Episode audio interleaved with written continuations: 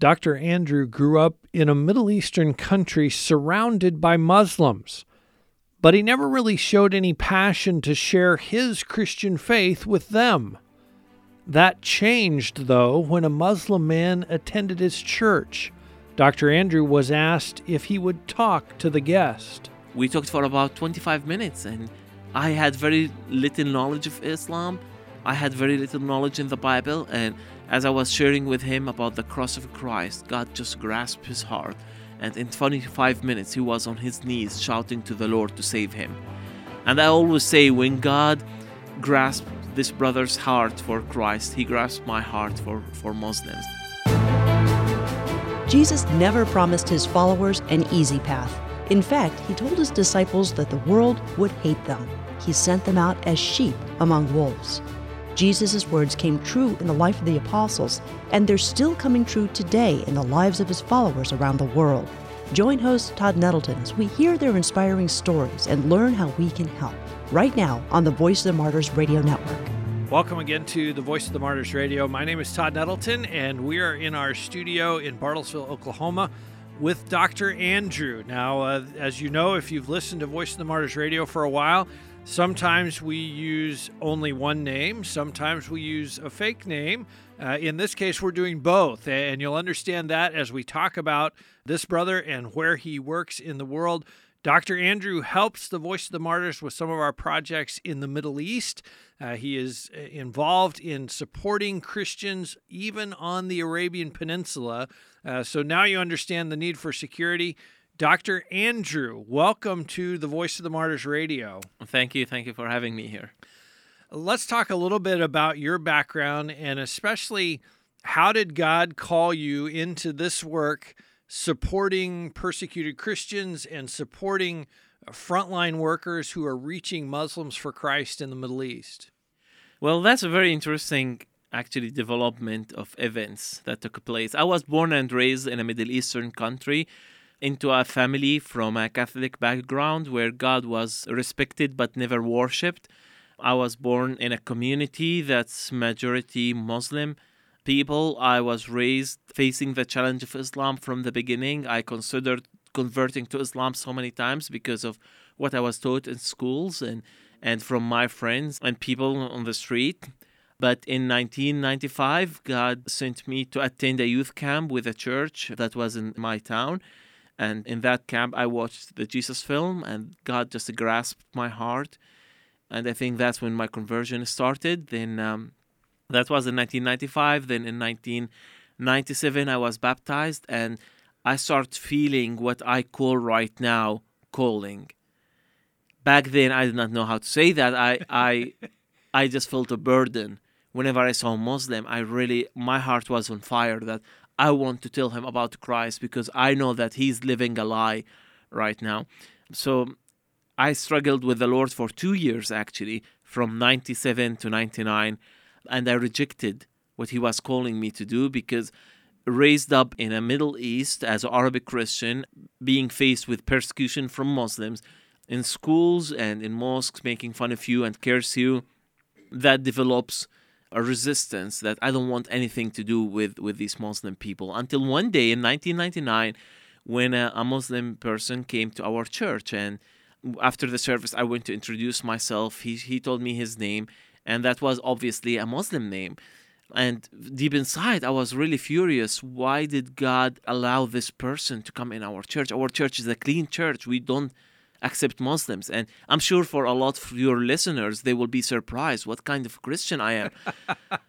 but that's what it is when you are raised in a culture that persecution is part of your identity. You cannot run away from this. You cannot run away from the feelings that they develop inside you.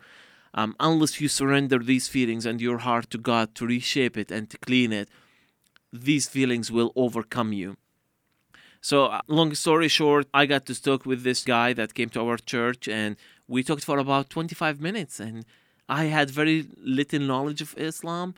I had very little knowledge in the Bible. And as I was sharing with him about the cross of Christ, God just grasped his heart. And in 25 minutes, he was on his knees shouting to the Lord to save him. Wow. And I always say, when God grasped this brother's heart for Christ. He grasped my heart for, for Muslims. And that's when I had to, to go on my knees and to repent and to ask for forgiveness for God for what I have done. Because for two years I lived in a life of rebellion against God's calling. And the, so after that, I started reading the Bible in different perspective. I started reading the Bible in order to communicate the gospel to Muslim people. And it became a priority in my life. And I know one of the things about reaching out to Muslims in the Middle East is at some point that's going to bring attention, uh, pressure, persecution on you. That happened in your case. You you've had times where the secret police showed up and said, "Hey, we'd like to talk to you." What does that look like? And and just share some of those stories of of how that's happened and, and what that persecution looked like for you. Yeah, it's interesting actually that most of the persecution that I had, I had it from the government, but not from the people. I can barely remember maybe one incident where I felt kind of harassed by another Muslim, but they have always been very friendly to me, even as I'm criticizing their faith, criticizing the Quran, they were still open minded. And that's something I really want to encourage your listeners to, to think about. We need to separate the people from what we hear in Fox and News and in CNN other uh, other media outlets. Yeah, you are you're hundred percent correct, and I think that too. Having had the privilege of traveling to that part of the world, if you just watch the news, you think, "Here I am. I'm an American and I'm a Christian. Everyone in the Middle East hates me, right?" But then I go over there and the people are so warm and so welcoming and come in, let's drink tea together. Tell me about your country. Let me tell you about it's like you say, we need to not buy into this all Muslims hate us, all Muslims hate Christians. That's true. Uh, and and take people one at a time and just meet them where they're at. Yeah, actually when when they see when Muslims and even Arabs in general, when we see somebody coming from from a European or American background coming to our country, the only thing we see in them is just somebody with white complex and he has a funny accent when he speaks in Arabic. uh, we don't see like a dollar sign or a death a death opportunity for him or anything. So what I found really interesting after I finished my degree, the Lord relocated me into a part of the Middle East where I got to practice my profession, and at the same time, I was pretty much the only Christian in that area and I got to share the gospel with so many people, and they were all willing to listen. They were all willing to to consider what I'm saying. Opportunities opened over and over again. During that, I only had one time when a Muslim sheikh spit at me and kicked me out just because I was Christian. But months after, I, I kept visiting him and uh, trying to, to help him in his situation we became really good friends and he started inviting me for breakfast and lunch together actually he cooked me once a meal a dinner meal that was one of the best meals i've ever had in my life wow. it was so delicious we started having so much uh, fun together and even with the age difference but we were really close at one point he was sharing with me telling me that islam is not terrorism and islam is a peaceful religion and when people ask me these questions, I don't care about discussing Islam with them. My ultimate goal is to share the gospel of Jesus Christ. And, and that's what I, I did. And I started telling him about jihad in Christianity because the word jihad literally means a struggle. And we have it in different parts of the Bible. In the Arabic Bible, the Arabic Bible uses the word jihad. So I was sharing with him about the Christian jihad and how we view jihad as a, a struggle against sin and against our the evil in this world and I was sharing from Psalms 22 about the jihad that Christ has had to go through on the cross and all the struggles that he had to go uh, through. And this guy, he was just on tears as he was listening. And at that point, I, I knew that God is working on his heart, and uh, that's when I have to stop. Then, as the work and the ministry grew in, in, in that part of, of the Middle East, the secret police started to hearing to hear about about what I was doing, and they start coming to me. And I remember one day they came, picked me up from the place I used to work in, picked me up and drove me to their office. On the way, I asked them. I said, "Do you have a warrant?" To, to arrest me and they asked for my computer. I said, Do you have a warrant to get my computer? So the driver looked at me from his rear mirror and he said, Man, you watch a lot of American movies. you are in this country. We don't need a warrant. don't so, ask about the warrant. Yeah. So, um, anyway, long story short, I, I started going there on a regular basis to being interrogated. They have never persecuted me physically, but in so many other levels. And almost in every single time, I got to share the gospel with these people. Wow. Um, and they one day they asked me about if I give out Bibles, and I said I absolutely do. And he was telling me that this is illegal. I told him no, it's not illegal. There's nothing in the Constitution says do not distribute Bible. And I told him if you want, I can show you that my Bible that I give out is not something you need to afraid of. He said, and how are you gonna show me? So I said, actually, I have Bibles in the car. So he let me go to the car. I grabbed some Bibles. I gave him and to another to other officers give them Bibles. And and so many times they ask me, what are you telling people? What are you telling Muslims when you go to to their homes or where they live? And that's a wonderful opportunity to share the gospel with them.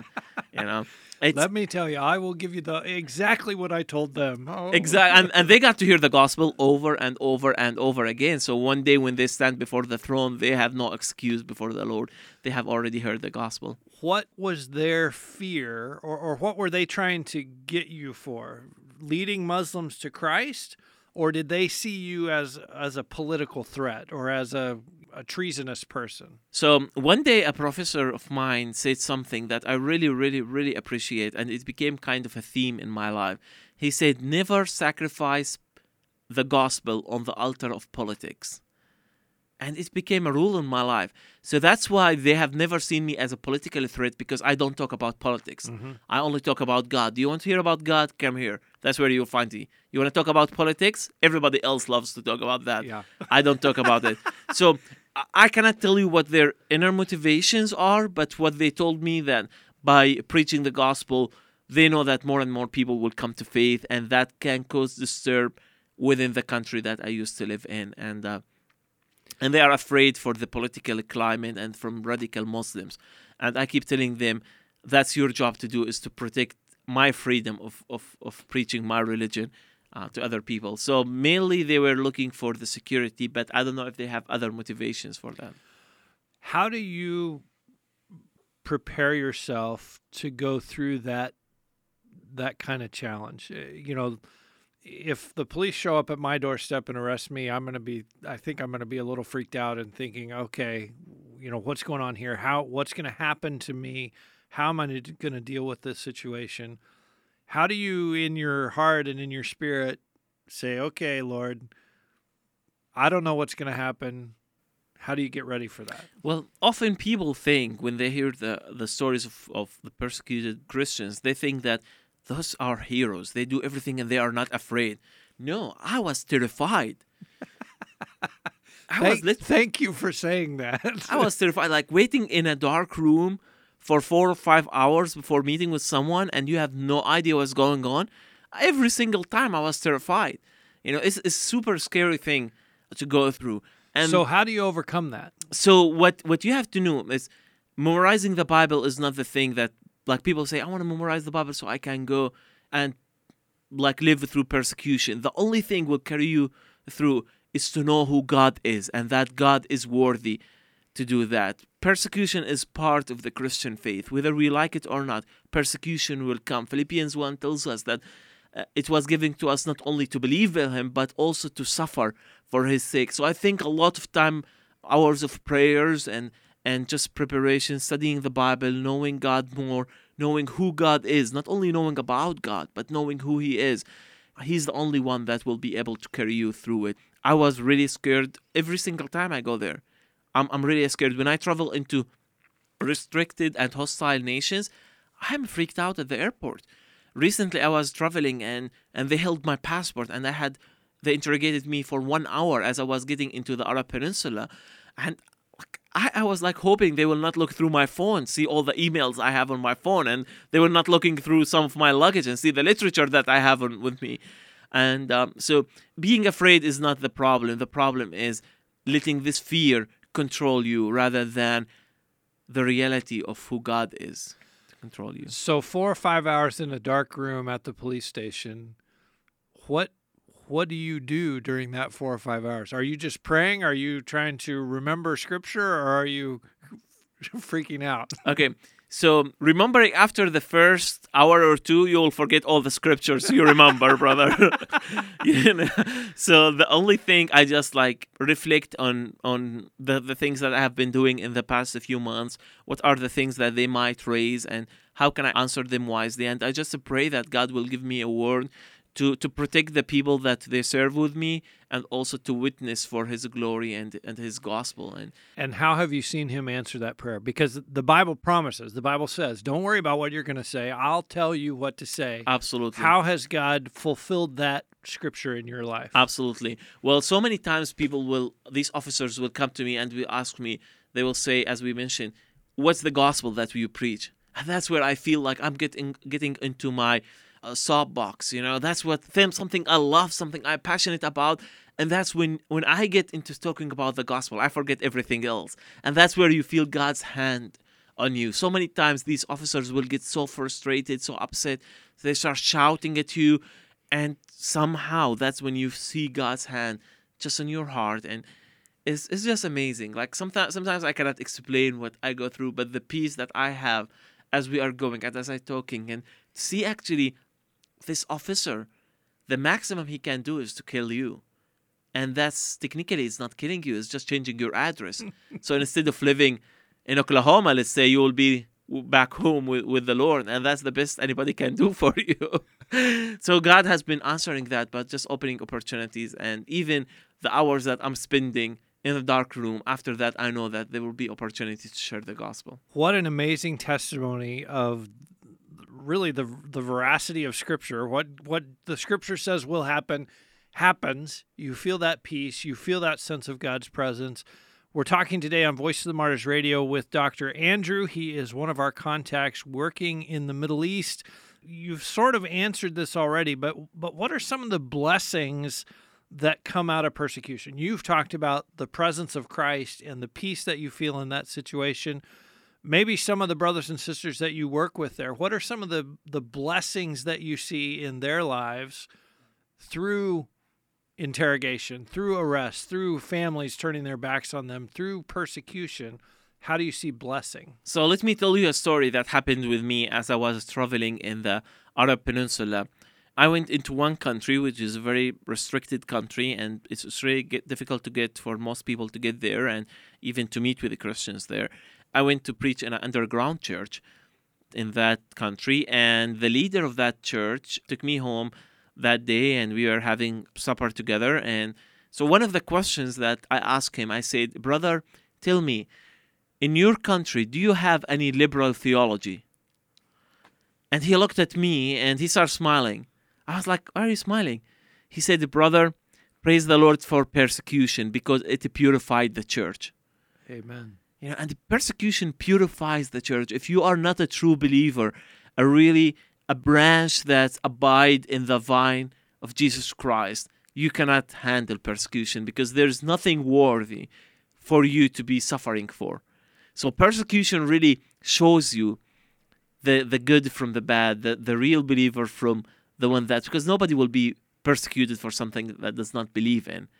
So persecution, I think one of the of, of the blessings is that it purified the church. And the second thing, it helps church members to come closer to each other.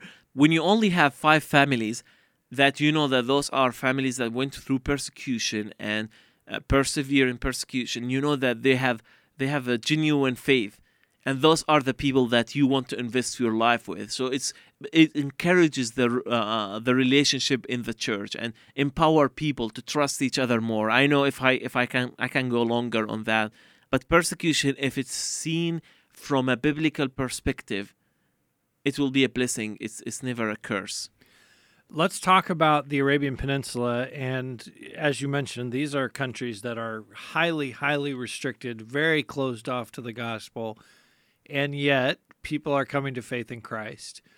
How is that happening? How is the gospel reaching past all those barriers and and getting a hold of people's hearts? So, from the year 2000 until today, we have seen more Muslims coming to faith than any other time period in a human history. We have never seen a movement of Muslims coming to faith as we have seen in the past uh, uh, the past Lord. 17 years. Praise the Lord. And I think media plays a huge role in that. Radio stations, I think they started the first, and I have seen a lot of people who came to faith and they, they became actually uh, a full time ministering and evangelists in their countries because of radio stations, TV, internet.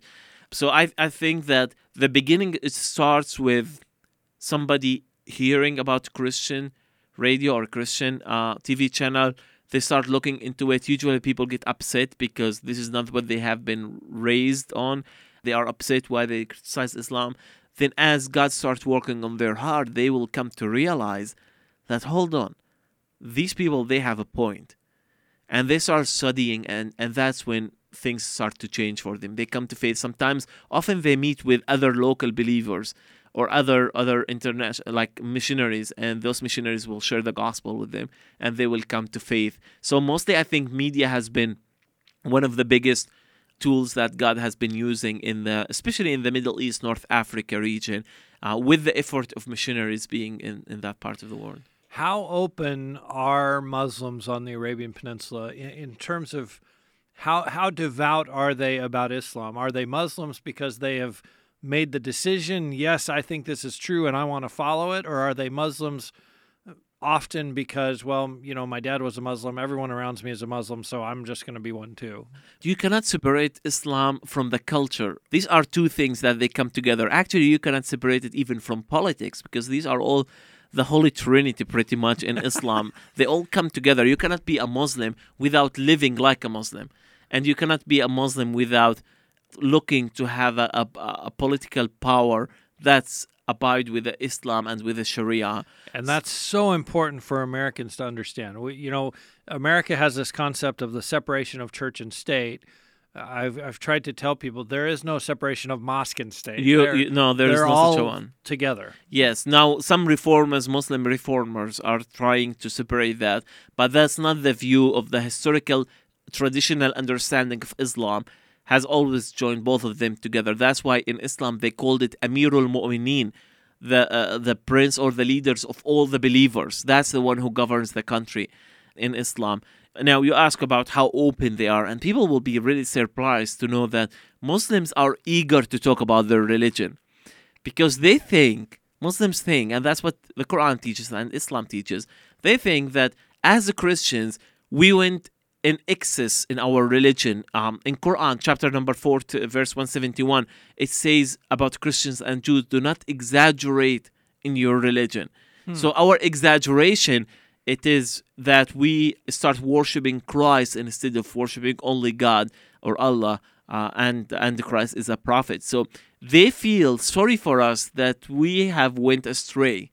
So they are eager to come and tell us about about their faith. So And it's not offensive to talk about faith to a Muslim. They actually want to have that. it's actually very cultural because Muslims with each other they talk about faith with with non-Muslims they talk about faith. This is a, a central theme in their life, and actually you will be doing them a favor by talking about faith. It's kind of a for a Western mind, what I'm about to say is kind of weird, but talking about faith is icebreaker for Muslims.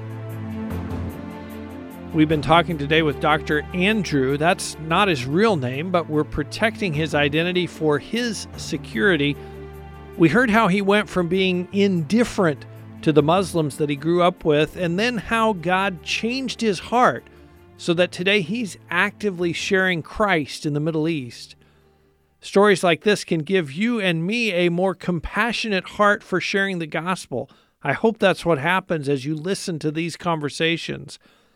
Dr. Andrew just gave us some good advice about sharing our faith with Muslims. And you know what? When we learn how to share our faith with Muslims, that also helps us grow in sharing our faith with everyone, regardless of the background that they come from. You can find many more conversations like this one in the archives at vomradio.net. I hope that you'll explore some of the programs there and watch your heart for the world and for your own community grow as you hear from people literally willing to risk their lives to share the gospel. While you're there, click on the newsletter sign up link at the top of the page and request VOM's free monthly newsletter. That website again, vomradio.net. We cut in halfway through my conversation with Dr. Andrew, and we're going to pick up again next week with him. He's going to continue to help us grow in our excitement for evangelism and help us grow in knowing how to share our faith with the people around us. So I hope you'll be back to hear that part of our conversation next week, right here on the Voice of the Martyrs Radio Network.